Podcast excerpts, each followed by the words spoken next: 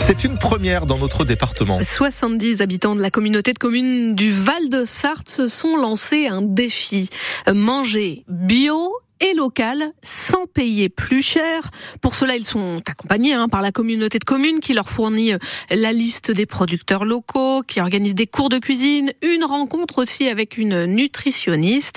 Jocelyne Planché est l'un des organisateurs du défi. En manger bio et local sans que ça vous coûte plus cher, on va aller chercher nos aliments directement chez les producteurs et puis on va recuisiner.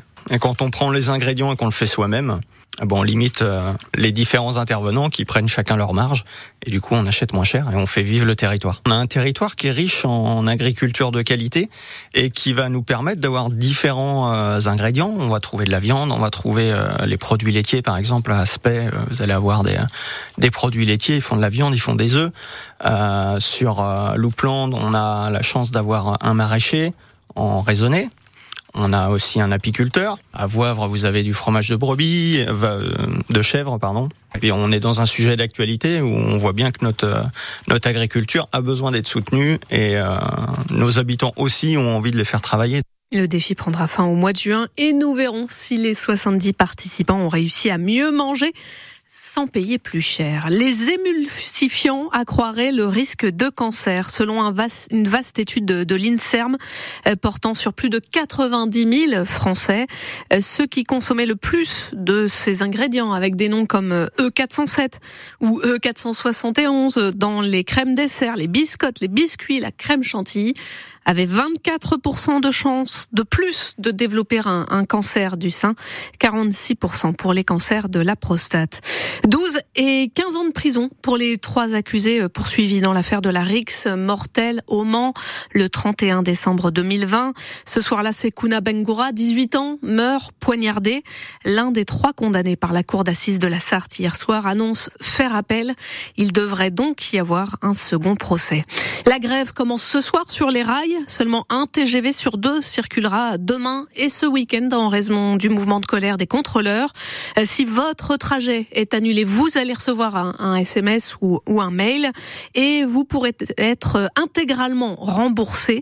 Vous pouvez aussi échanger gratuitement votre billet pour des trains où il y a encore de la place. On en a beaucoup parlé avant le journal avec nos auditrices, des robes de mariée, oui, mais pas à n'importe quel prix, et à petit prix. Voilà ce qu'on peut trouver à la Flèche depuis le début du mois. Isabelle Leboeuf-Noir a ouvert une boutique de robes et d'accessoires pour le grand jour, oui, mais des robes d'occasion, Ninoc Louis.